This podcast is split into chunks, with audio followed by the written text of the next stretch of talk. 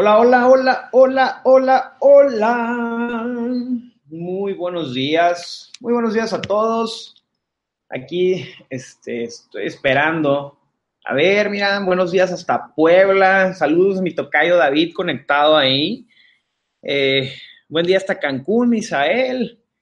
Cancún, dice Ignacio, presente, Ecatepec, Puebla. A ver, ¿de dónde más? ¿De dónde más nos escuchan? Veo ahí los comentarios. La gente está comenzando a conectarse. Muy buenos días, los saludos, amigo David Alain, desde acá, desde la, la ciudad de León, Guanajuato. Estoy viendo aquí en, el celular que estemos acá en vivo. Ya la gente, mira, se ve el golpe ahí la gente comienza a conectarse. Ibagué, Colombia, Perú, Zapopan, Tecamac, Guadalajara, Querétaro, Tlacomulco, Jalisco. Buenos días, saludos a todos, saludos a todos mis amigos, qué bueno que ya estés conectado. Mándale mensaje a todos tus socios, a los grupos, manda el link. Ya arrancamos, estamos en vivo. Que, como siempre, estos despertando líderes son de calidad. Vean el libro que tenemos hoy. Puedes tomarle screenshot ahí para tus historias el toque de Midas, el toque de Midas, que tengas la mano que convierte todo en oro. Aguas calientes. Saludos venezolanos desde Perú, dice Oscar, Durango, Toluca, Ecuador, Bucaramanga, mira, España, Pachuca, excelente, Bogotá, ¿qué más? Perú, Jalisco, eh, Querétaro, excelente. Lighthouse Chile, presente, Eduardo Genao. Saludos, mi hermano Querétaro Rocks. Saludos, mi Ronnie. Querétaro Rocks, me encanta eso. Ecuador, Oaxaca, Tijuana. Bueno, mis amigos, ya vemos casi aquí 100 personas conectadas. Eh, Girardot. Eso es, eso es Colombia, ¿no? Girardot, sí es Colombia, ¿no? Chiapas, Atlacomulco. ¿Sí estoy bien o no? No sé. Lo bueno que como networker, mis amigos, en esta industria, tú aprendes más de geografía que en 20 años de escuela, ¿eh? La verdad que esto es una realidad. Guadalajara, Carla de Jalapa, saludos, un abrazote, Guatemala, Colombia. Bueno, estamos aquí, exactamente, Colombia. Estamos aquí, el mundo. La fiesta de los latinos, como dice Mark Anthony, excelente. Aquí voy a tener el celular para estar viendo aquí el, pequeño delay que tiene esto. Pero bueno, estoy leyendo sus comentarios ahí en vivo. Les va a llegar mi saludo un minuto después. Pero estamos. Voy a comenzar a compartir pantalla ya para, para arrancar con esto en vivo que tenemos. Ya tenemos aquí dos minutos, tres minutos saludando. León, mira, ahí anda el buen Cismar que le anda pegando ahí de pronto el Uber y no se pierde los despertando líderes, incluso a sus clientes. Imagínate que tú como te subas al Uber y te pongan un despertando líderes, eso es algo increíble. Ahí estamos compartiendo pantalla. Ahí está. Ahí tenemos, tenemos ya en nuestra presentación ahí. Vamos a ver, vamos a ponerle aquí esto en grande. Y Listo, ahí, ahí me dejaste de ver ya, pero vas a ver mi pantalla en grande. Dejas de ver mi cámara, pero ves mi pantalla en grande y arrancamos, arrancamos, señores. Eh, te voy a ser bien honesto, bien franco, bien transparente. El toque de Midas es un libro diferente. Y cuando digo diferente es porque, y no quiero de, este, desacreditar el trabajo de Robert Kiyosaki ni nada, pero si, si tú ya has leído alguna saga de estos libros de Robert Kiyosaki, Padre Rico, Padre Pobre, La Escuela de los Negocios, el siglo XXI, bla, bla, bla, eh, tienen como que una misma secuencia, un mismo hilo, y, y, en lo personal se vuelven así como que hasta dices, bueno, compa, ¿y vas a decir algo más o vas a decir algo diferente? Esa es mi opinión personal, ¿eh? Ojo, no quiero desacreditar el trabajo de Robert Kiyosaki, pero en lo personal, esa serie de libros de Padre Padre Pobre son más de lo mismo. ¿ok? Yo te digo, ¿sabes qué? Lee Padre Rico, Padre Pobre, El Cuadrante, El Flujo, El Negocio del Siglo XXI, La Escuela de Hacer Negocios, listo. Vas a encontrar mucho de lo mismo. En cada libro viene algo diferente, algo, algo interesante. Eh, número uno, no por la cuestión de Robert Kiyosaki. Número dos, pues el güerito con, con pelo ese ahí de, de, rata, a mí en lo personal es una persona que no me agrada. Eh, a los latinos yo creo que Donald Trump es alguien que no le gusta ni modo, pero pero, pero, pero, pero, al igual que Carlos Slim, Carlos Slim, que es, ha sido uno de los hombres más ricos del planeta, incluso llegó a ser el hombre más rico del planeta, es un mexicano que muchas personas critican. Pero, quédate con esto, aprende tú a tomarle lo bueno a la gente, deja lo negativo al lado y aprende a tomarle lo bueno a la gente, te guste o no mi amigo latino que estás aquí conectado, Donald Trump ha hecho miles y millones de veces más plata que tú. Así que tienes que aprenderle. Tómale lo bueno. Eso es lo que, es lo que, lo que yo vi. O sea, este cuate, este güero con pelo de rata, pues ha, hecho mucha lana y le ha enseñado al mundo eh, incluso este, cómo se hacen las cosas, nos guste o no. Entonces, por eso este, este libro es un poquito diferente, es un libro bastante crudo, eh, no, incluso entramos ahí en detalle. Este libro va dedicado a los empresarios de ahora que luchan, esto viene extraído literalmente del libro. Eh, esto va dedicado a los empresarios de ahora que luchan, prosperan y tienen éxito y a los empresarios del mañana, quienes verán oportunidades donde otros solo ven obstáculos a los visionarios que actúan con audacia y dejan su huella y su toque de midas en el panorama económico de nuestro mundo. Está bien poético, pero quise ponerlo textualmente para que se te quedara. Ok, si estás viendo esto en repetición, felicidades también. Los que están en Spotify también bienvenidos. Y los que están en vivo, pues felicidades. Ya casi 200 personas conectadas ahí en vivo. Los empresarios son distintos. Y aquí el libro habla mucho de empresario, es, un libro, no recuerdo la edición, pero no, no, es, no es tan, tan, tan nuevo. Entonces, asocia empresario con emprendedor, que a final de cuentas todos los que estamos aquí somos emprendedores y futuros empresarios, o a lo mejor ya de las personas que están aquí conectadas, yo sé que algunos ya son empresarios. Este no es un libro escrito por profesores de escuelas de negocios. No es un libro escrito por alguien que es pura teoría y nada de práctica. Aquí no vas a encontrar un paso a paso, eh, algo todo color de rosa. Este libro no es así. Este libro es bien duro, bien, bien duro y me gustan los libros así porque que no te quieran poner las cosas bonitas, ¿no? Las cosas como son. Hablaremos de espíritu empresarial en este libro. ¿Qué es eso? Es la capacidad que tiene el empresario de soñar, ganar, perder y volver a ganar una y otra vez eso es el espíritu empresarial, volver, o sea, soñar, ganar, perder y volver a ganar una y otra vez, una y otra vez. Ustedes ya saben, Donald Trump es una persona que ha quebrado cuatro o cinco veces y, ha vuelto más millonario que la última vez, ¿ok? Entonces, comencemos. El toque de Midas es un libro que está dividido en cinco capítulos y cada capítulo habla de un dedo de la mano. Y esto me parece bien interesante porque se te va a quedar. Entonces, el capítulo número uno, para que lo asocies en tu cerebro, en tu mente, en tu psique, es el dedo pulgar. Repite ahí conmigo si vas manejando, si estás en, tu casa, si estás en la cama, si estás donde estés. Repite conmigo el dedo pulgar y, y velo ahí en tu mano, el dedo pulgar, muévelo a círculos arriba abajo. El dedo pulgar es la fuerza de carácter. Y fíjate qué interesante, porque lo que nos hace especiales a los, a los este, seres humanos es que somos igual que los monos, que tenemos dedo pulgar.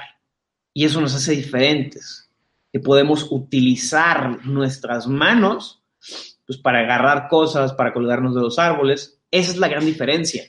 Y esa es la gran diferencia de un empresario, la fuerza de carácter, el dedo pulgar.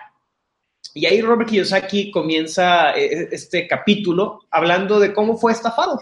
y cuenta la misma anécdota, la divide en seis microanécdotas, donde básicamente cuenta cómo dos socios eh, lo estafaron a la edad de los veintitantos años, cuando él trabajaba en Xerox, en esta marca de, de impresoras, copiadoras, impresoras. Él trabajaba en ventas y él había ahorrado 27 mil dólares. Ojo, estamos hablando de hace casi 40 años atrás, unos 30 y, no tanto, sí, unos veintitantos años atrás, donde 27 mil dólares, pues era mucho dinero. Bueno, hasta la fecha sigue siendo pues, algo de dinero, algo significativo. Y él cuenta cómo llegan estos dos socios, le presentan una buena idea, que aparentemente era buena, él le da a su socio 27 mil dólares con la condición de que dentro de 30 días eh, le iba a regresar esos 27 mil dólares con el 5% de interés. Entonces, pues era un, pues, un, buen deal.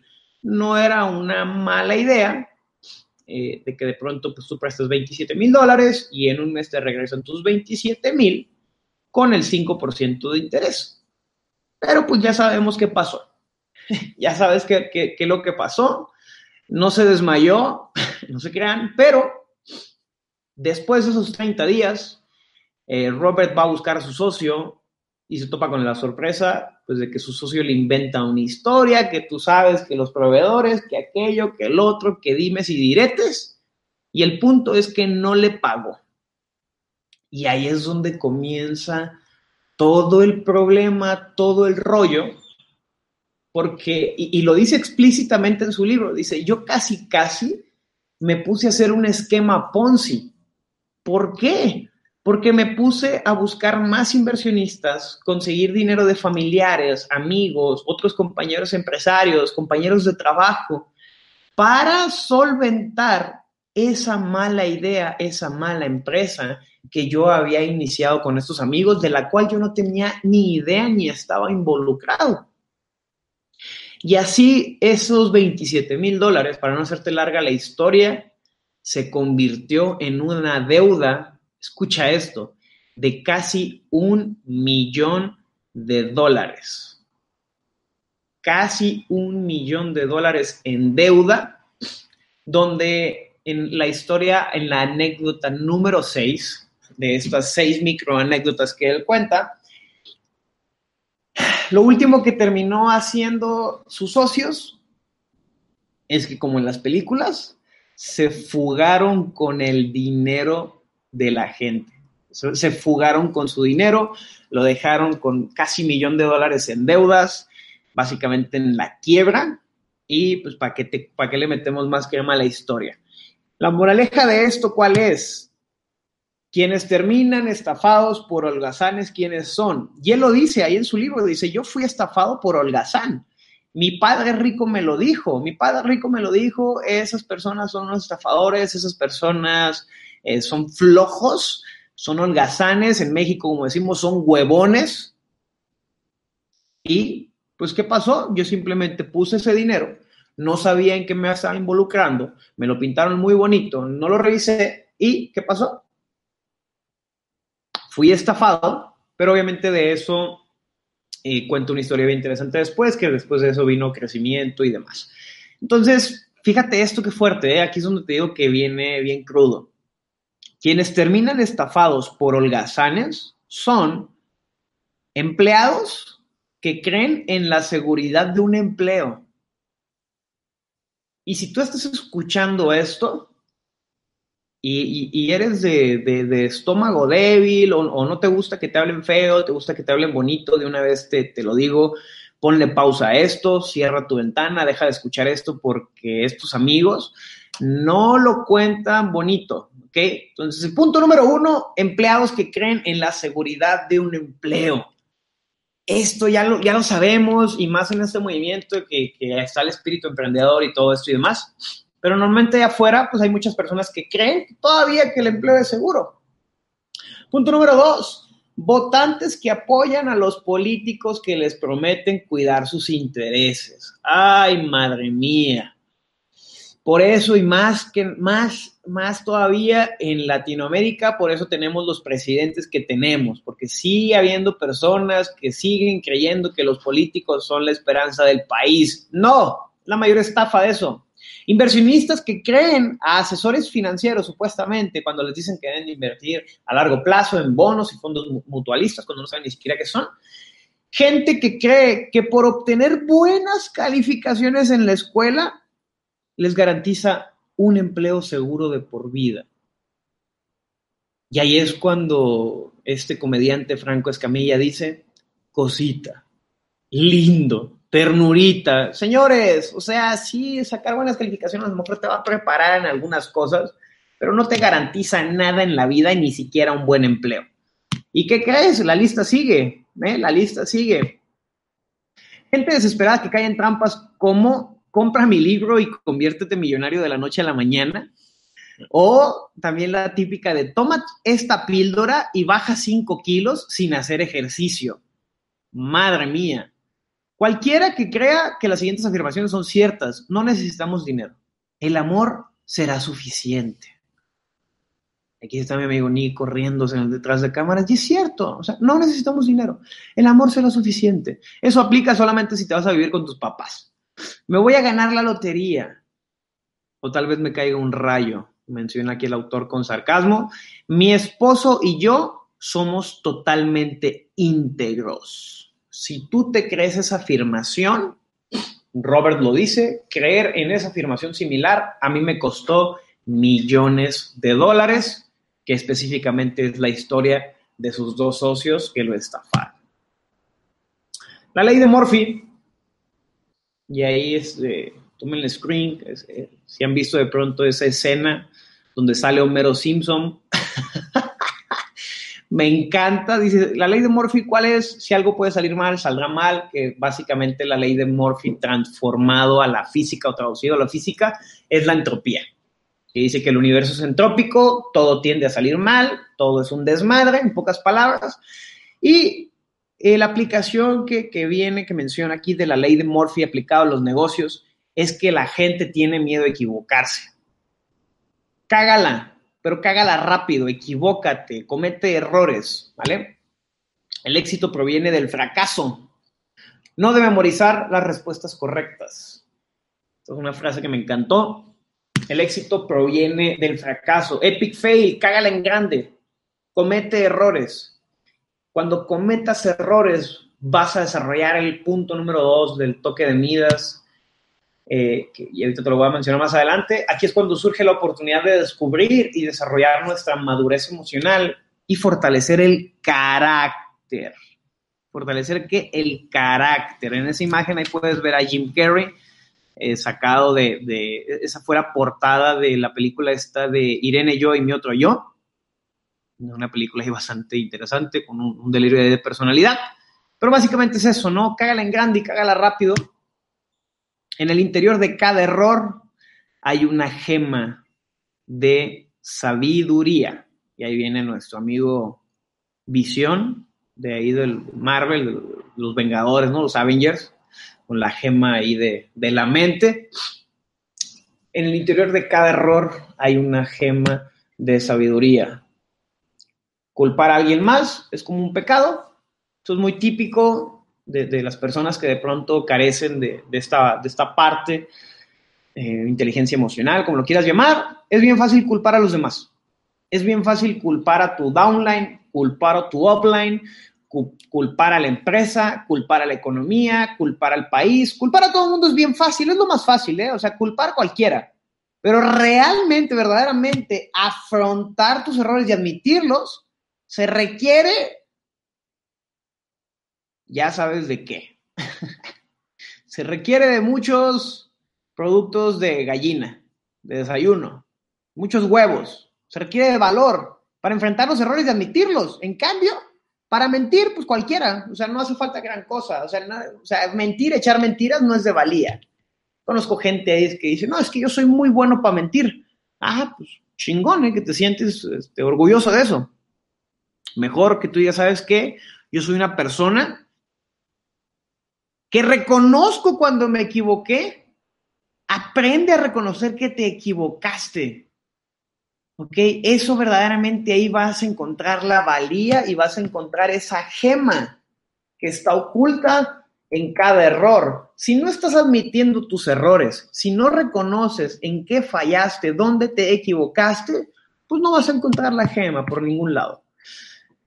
Eh, hablando un poquito también de, este, del dedo eh, pulgar, que es la fuerza del carácter, ahí muestra, en, en pantalla puedes ver a las personas que están en Spotify escuchando esto, puedes buscar el Trump International Golf Links de Escocia, que es un campo de golf impresionante con vista al mar, pero hecho en el desierto. Incluso este tema fue tan polémico que, hasta hay un artículo de cientos de páginas que habla de esto y pues ahí, muestra el carácter ¿no? de, de este compadre, Donald Trump. Mi regla de oro dice, si puedes contar con los dedos las horas invertidas en un proyecto, entonces no le has dado suficiente tiempo. ¿Cuántas personas conozco que, realmente a la segunda, primera, segunda presentación, a la primera, segunda llamada ya tiraron la toalla? Pero ni siquiera le has dedicado ni 10 horas. Si puedes contar con los dedos, las horas invertidas en un proyecto, no le has dedicado suficiente tiempo, regla de oro de Donald Trump. Y aquí nos lleva a la siguiente historia, a Trump Place, en el río Hudson o el Riverside, Riverside Motherfuckers, como dice la canción. Este, tan solo ve la foto, ¿no? Es, es impresionante. Este es un complejo de 19 edificios en Manhattan, en Nueva York, donde este amigo tuvo que esperar 20 años para que comenzara la construcción de ese complejo. 20 años.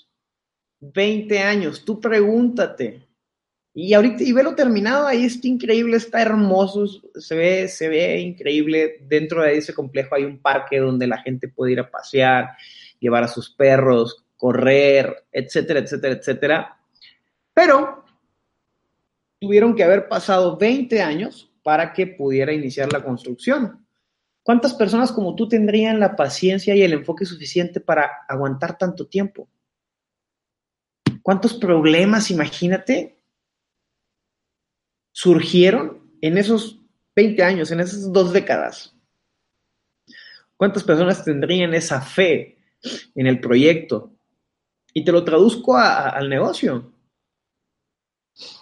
¿Tú estarías en, el ruedo 20 años? Que en nuestro negocio no va a ser necesario.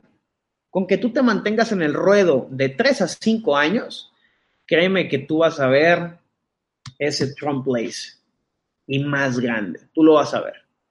Pero aquí entra en detalle la paciencia, la fe, tu creencia y enfoque.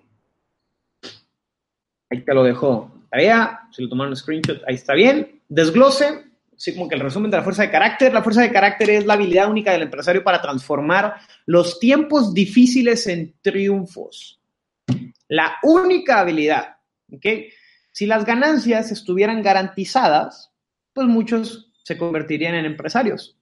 Pero la realidad es que no, no hay garantías, por eso ocupas carácter. El miedo al fracaso es una de las razones por las que la mayoría de las personas no decide involucrar, involucrarse en actividades empresariales. Eso es una de las principales razones, el miedo al fracaso. ¿Por qué? Porque así nos han educado. Nos han educado desde la escuela que equivocarte es malo, cuando es la primer habilidad o el primer factor necesario que un empresario necesita, que es, que dijimos, el epic fail. También menciona las siete inteligencias, no voy a entrar mucho en detalle aquí porque son siete, esto lo puedes buscar aparte. Busca las siete inteligencias de toda persona, lingüística verbal, lógica matemática, corporal kinestésica, espacial, musical, interpersonal e intrapersonal. Pero ¿cuál crees que es la más importante para el mundo de los negocios? A ver, quiero ver ahí los comentarios. ¿Cuál crees tú? ¿Cuál crees que sea? ¿El número 1, 2, 3, 4, 5, 6, 7? ¿Cuál, ¿Cuál crees que sea? Mientras doy un sorbito aquí a café mañanero. A ver, quiero ver el chat ahí. ¿Cuál, cuál, cuál, cuál, cuál, cuál, cuál? La 7, ándale, muy bien. Muy bien. Excelente. Dice, te invito a una conferencia ahí. Claro, amigo, manda un mensaje. La intrapersonal, exactamente. Exactamente. La inteligencia del éxito. Es la número 7, la inteligencia intrapersonal. ¿Ok? Mis amigos, yo no estoy viendo el chat. ¿Ok? Veo ahí que se están agarrando de los pelos. Aquí vinimos a aprender vinimos a pasarla rico, vinimos a pasar 40, 50 minutos de aprendizaje, ¿ok? De aprendizaje. Entonces, deja el chat. O sea, si, si, si vas a ir al chat, es porque te pedí que lo hicieras o que participaras, ¿vale? Pero no te distraigas. Deja ahí que las personas comenten, yo ni lo veo, ¿ok? Estoy enfocado aquí en la presentación, dando toda mi energía, todo mi enfoque, pero no veas ahí los comentarios negativos, ahí déjalos que hablen. Inteligencia intrapersonal, ¿por qué? Es la habilidad para comunicarse con uno mismo. Y los que estuvieron en el Summit, lo dijo mi amigo Eduardo Ramírez, que es traducido, o con otras palabras, es entender lo que piensas. La gente que posee esta inteligencia tiene el control sobre sus pensamientos y ahí puse el, meme este que, que, siempre pone Omar Gama te ponte chido. Me encanta esa imagen. Es la 7. La 7 que es comunicarse con uno mismo. La número 6, dicen, la número 6 también es buenísima, yo creo que sería la, la número 2 más importante, que es la interpersonal, es la de relacionarte con otras personas. Pero si tú tienes la habilidad de comunicarte contigo mismo, va a ser más fácil comunicarte con los demás. Cada vez que enfrentes un reto, mira tu pulgar.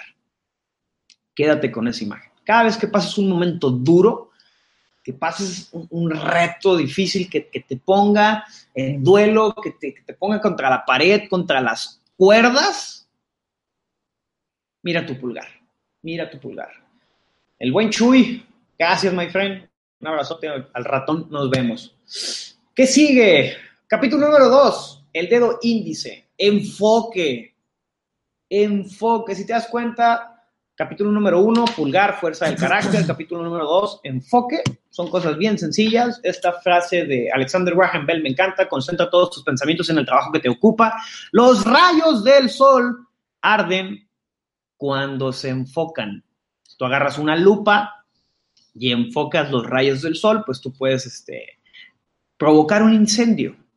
Fíjate cómo, cómo el sol puede dar luz puede calentarte o incluso puede provocar un incendio si se enfoca. Y Alexander Graham Bell, pues es la persona que tiene la patente del teléfono. Entonces, es una persona ahí bastante interesante.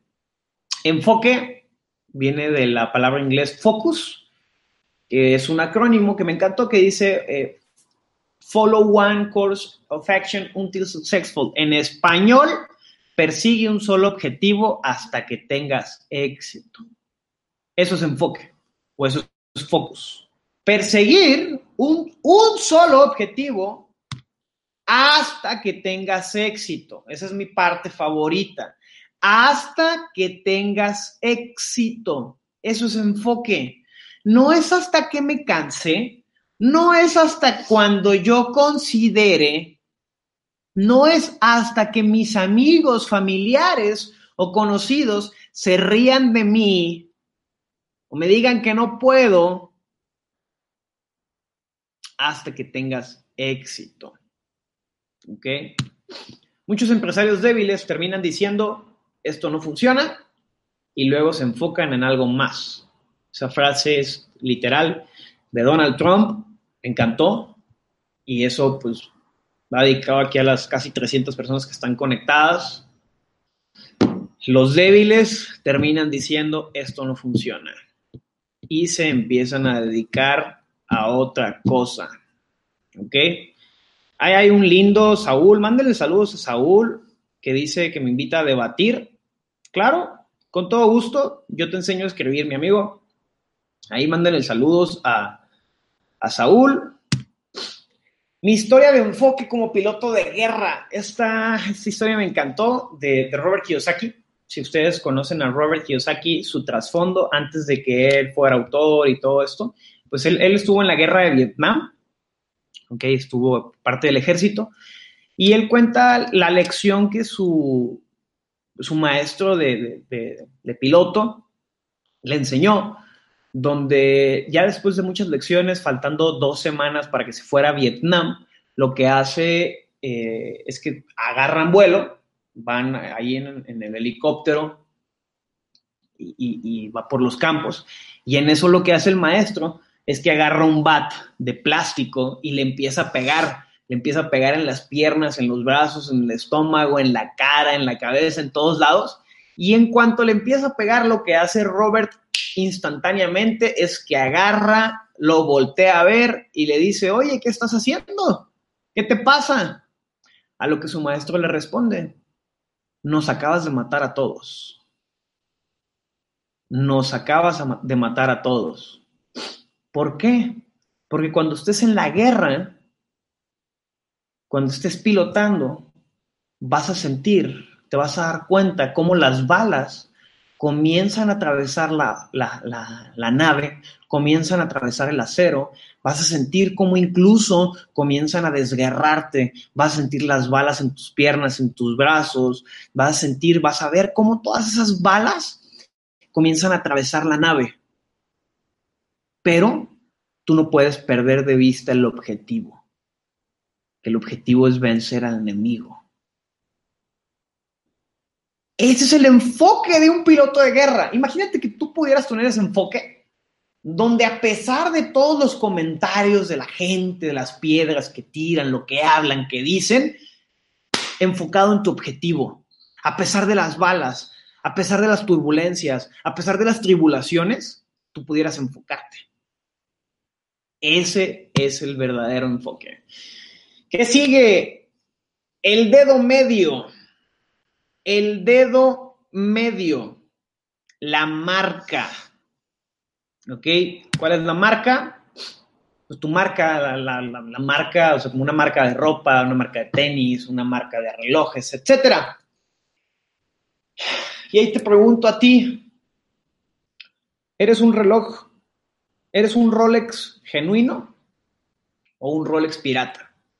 Y esta historia, pues puede que les duela a algunos. Si tú eres de esos que les gusta eh, vestir piratería o comprar clones o comprar marcas piratas. De hecho, esta historia que viene a continuación sale en este libro de Toque de Mías, pero sale en otro también, creo que es en la de Padre Rico, Padre Pobre o en alguno otro de esos.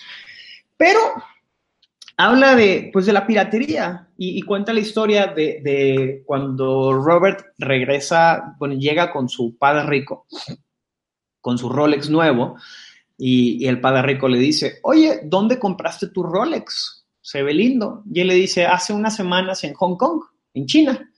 Súper. ¿Y es genuino? Le pregunta el papá rico. Y, y Kiyosaki, hasta con cierto así risita, sarcasmo, le dice, claro, claro que es genuino, no lo estás viendo, aquí es real, velo, velo, es real. Y el papá le contesta, ¿y cuánto te costó? No, no, no, lo agarré a un súper buen precio, una oferta increíble. ¿Cuánto te costó? Ok, te diré la verdad, me costó 5 dólares. Y el papá le dice, Ok, ¿sabes lo que cuesta un Rolex? Sí. ¿Qué significa para ti un Rolex? Y Kiyosaki dice, para mí un Rolex significa que ya llegué, que ya llegué el éxito, que ya tuve los frutos para poderme comprar ese reloj. Y el padre responde, entonces, ¿por qué lo compraste? ¿Por qué lo compraste si sabes que que tener ese reloj significa el éxito, significa eso, significa el otro. Pues porque se me hace demasiado dinero pagar por un Rolex original. Por eso compré el pirata, por eso compré el copia. ¿Por qué? Porque quiero verme exitoso, quiero esperar, quiero verme como que ya lo tengo ese éxito. Y aquí viene lo duro, mis amigos. Aquí viene lo duro a lo que le dice el papá. Dice, mira, tú podrás engañar a la gente con tu reloj pirata, tu reloj clon, con tu Rolex pirata, pero tú no te puedes engañar a ti mismo. Tú cuando te pongas ese reloj, sabrás que es pirata y que lo que tú dices es pirata. Te estás diciendo a ti mismo que no tienes la valía, que no tienes la capacidad, que no tienes el carácter, el enfoque de poder pagar uno genuino, de poder pagar esos 8 mil, 10 mil, 15 mil dólares que cuesta un verdadero Rolex. Entonces le estás matando la magia. Y señores, esto te lo digo, yo lo veo bien, bien seguido, bien seguido este, yo veo ahí a ejecutivos, premiers, que, traen su, su, AP, este, reloj de millón de dólares, de, de, millón de pesos, perdón, dos millones de pesos cuando son un ejecutivo premier. No puedes pagar ese reloj, o sea, sé congruente. Viste lo que puedes vestir. Y, Diego Dreyfus nos los dijo, ¿no? O sea, tú tienes que ser el dueño de las cosas, no las cosas dueño de ti. Y eso es una historia increíble. Yo te invito a que te ganes ese Rolex. ¿Por qué? Porque cuando tú compres ese reloj de 8 mil, 10 mil, 15 mil, 30 mil dólares, cada vez que te lo pongas, tú vas a entender el significado. Un, un Rolex no te hace más ni menos persona.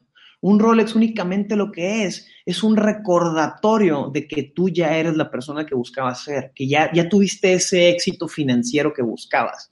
Eso es lo único que, que significa. El hecho de que tú vistas una marca o, o, que compres el clon para que las personas te vean más, o etcétera, pues a lo mejor y funciona, a lo mejor no. En lo personal, yo no soy muy bueno con relojes. Tengo amigos que sí son mi, buen amigo Paco es, especialista, tiene ojo clínico y a kilómetros ve cuando un reloj es clon o no.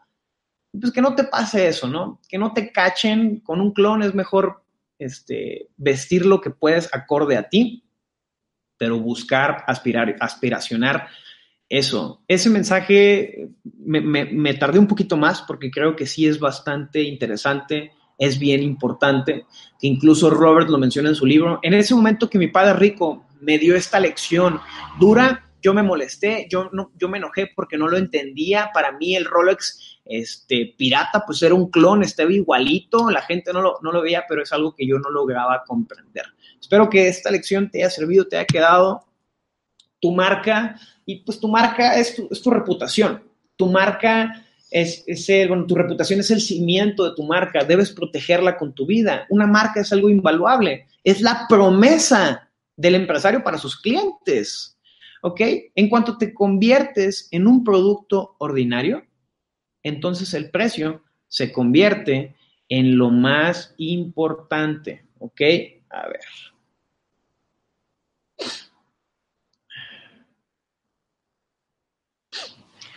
Entonces, este, se convierte en lo más importante. Una marca es una promesa y una experiencia al cliente. Eso significa una marca, tú desarrollas tu marca personal, qué te distingue, qué te hace especial, qué te hace diferente del resto, para que no tengas que competir por precios, ¿vale? Dedo anular, ya casi terminamos mis amigos, relaciones relaciones, ¿ok? El dedo anular, relaciones. Las asociaciones con otras personas deben basarse en lealtad e integridad. Y aquí entramos ya pues, en algo que para la empresa, hablando de, empresa tradicional, pues es de lo más importante, ¿no? Una sociedad, incluso ahí menciona tres tips, tres elementos para la mejor sociedad. El elemento número uno, debes de tener un soñador. Esa persona que tiene una visión más allá, que puede, que puede ver más allá del horizonte, ocupas el soñador. el segundo elemento ocupas el hombre o mujer de negocios, aquella persona que tiene las habilidades empresariales, ventas, liderazgo, eh, que pueda estar en la cancha para que esto se haga realidad. Y el, tercer elemento, el hijo de la mala madre, que en inglés se escucha mejor.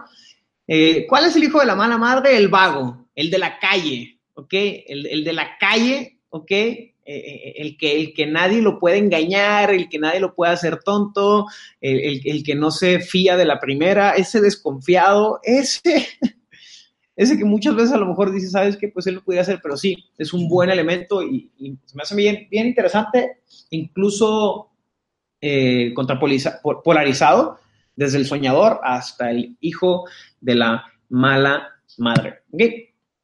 Y por último, mis amigos, y ya con esto vamos a terminar. Bueno, y antes de terminar, te voy a, te voy a dar algunas preguntas que menciona el libro, pero no las puse en la presentación para no hacerla tan larga y no hacerlo tan cansado visualmente. Pero el dedo meñique, pues, ¿qué crees que son? Son los detalles. Los detalles.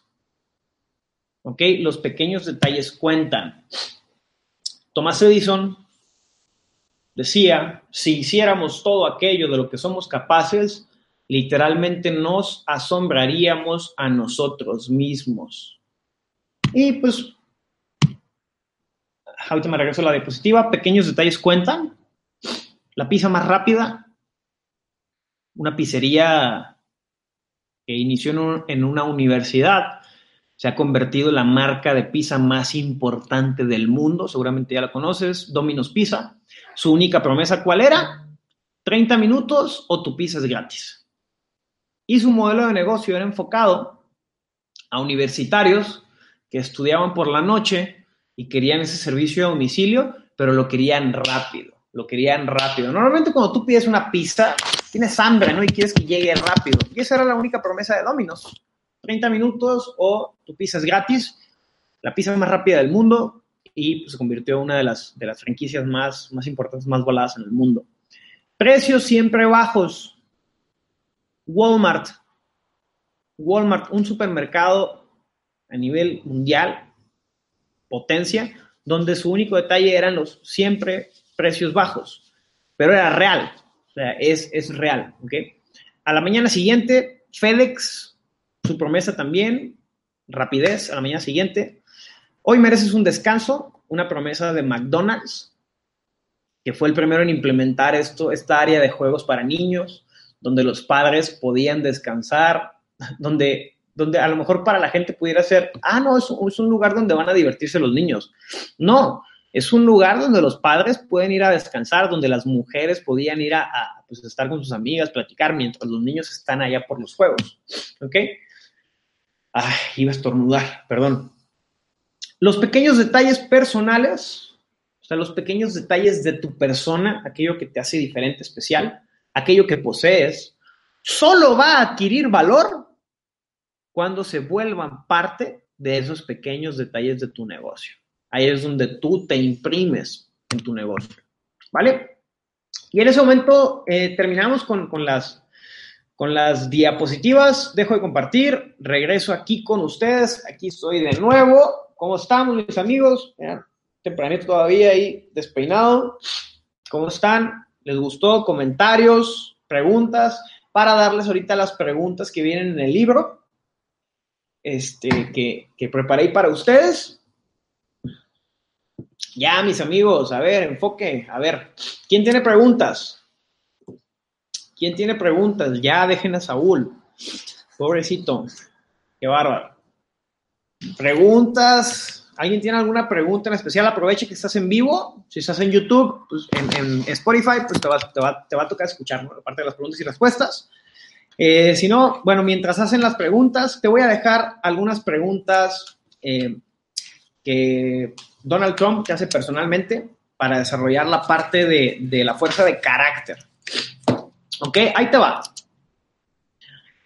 Eh, quizá en este momento te preguntas si tú posees la fuerza de carácter necesaria para llegar a ser o no un empresario con el toque de Midas. Tendrás que mirar en tu interior y analizar tus logros. Te las voy a decir bien rápido para que sepas de qué es. Lo que voy a hacer es que lo voy a tomar una foto y la voy a mandar a los grupos para que te la compartan tus uplines, ¿ok? O, tus, tus líderes. ¿Cómo afrontas los fracasos? ¿Cómo te enfrentas tú a los fracasos? ¿Cómo manejas el miedo? ¿Estás dispuesto a trabajar durante años sin recibir sueldo en un proyecto que tal vez jamás despegue? ¿Alguna vez te han traicionado? ¿Cómo manejaste la traición? ¿Se puede confiar en ti bajo presión o acostumbras a apuñalar a la gente por la espalda cuando la situación empieza a desmoronarse? ¿Cómo sientes cuando alguien, cómo te sientes cuando alguien comete errores y tú debes pagar por ellos? ¿Podrías despedir a un amigo o un miembro de la familia de tu empresa? Por naturaleza, eres ¿Cómo te sientes cuando no sientes, cuando no tienes dinero? Son, son preguntas cuando eso sucede, ¿tú qué haces? Llamas a tu mamá, llamas a tu papá, le pides limosna al gobierno, buscas un empleo, te metes otra vez a estudiar o culpas a alguien más por tus problemas financieros. Les repito, esto lo voy a tomar una foto y se los voy a compartir, ¿vale? Después viene el enfoque para saber si tú estás enfocado o no. ¿Cuánto tiempo puedes continuar esforzándote si la situación se torna difícil? con cuánta facilidad te distraes. Si de pronto eres como yo, que pasa la mosca y la voltea a ver, ¿qué tan sencillo te resulta vender tus ideas a otros? ¿Puedes convencer a otras personas de que inviertan tiempo y dinero en una simple visión, en algo que aún no existe? Piensa en algunos proyectos desarrollados a partir de la nada. ¿Qué tan preparado estás para el mundo de los empresarios? ¿Puedes continuar trabajando aún cuando dudas de ti mismo? Bueno, esas son algunas preguntas que vienen ahí. La verdad, chicos, mucha información. La verdad, bastante, bastante información. Traté de comprimirlo, digerirlo para ustedes. Tenemos ya 46 minutos, 48 minutos en línea, 46 minutos de información. El toque de Midas, se lo recomiendo. Muy buen libro. A ver, déjenme ver ahí las preguntas. Eh, buenísimo. Ahí está la gente conectada. Mi Ronnie, se vengo viendo el, chat, ok. ¿Cómo defines el éxito en su opinión personal? Dice Gio. Mira, el éxito es vivir aquello que tú quieres. Para mí eso es el éxito. Listo. O sea, la gente piensa en éxito y piensa en éxito financiero, pero el éxito es más allá que el éxito financiero. ¿Cómo conectar con mis emociones? Bueno, postura sin dejar de ser servicial. Ok, ¿cómo, ¿cómo poner postura sin dejar de ser servicial? retomando el libro para no salirnos de ahí, carácter, men. Carácter. Eso es, o sea, tú debes tener el carácter, el enfoque, tu marca, tus relaciones y los detalles. O sea, yo creo que esos cinco puntos hablan mucho de cómo no perder la postura sin dejar de ser servicial. ¿Ok? Recomienda libros. Mi Batman, pues te recomiendo que te metas aquí al canal de Evo System y veas todos los despertando líderes. Cada Despertando Líderes es un libro diferente, son muchísimos, hay muchísimos libros, se nos pudiera ir aquí toda la llamada hablando de libros. Actitud, dice Nelson. No sea, tú estás comentando lo de, lo de Omar. Bueno, mis amigos, me despido. Que tengan un excelente día. Como cada lunes, miércoles y viernes, dando mucha información de valor a través de, de Evo System. Conéctate lunes, miércoles y viernes. Saludos a toda mi gente que está conectada, México, Colombia, Argentina, Perú, Costa Rica, Ecuador, Bolivia, todos los comentarios. Les mandamos un abrazo, que tengan muy bonito día. Mis amigos que están en la repetición y en Spotify, saludos, bendiciones. Si te gustó, compártelo, dale like, etiquétame en Instagram, redes sociales ahí y nos vemos. Ciao, ciao.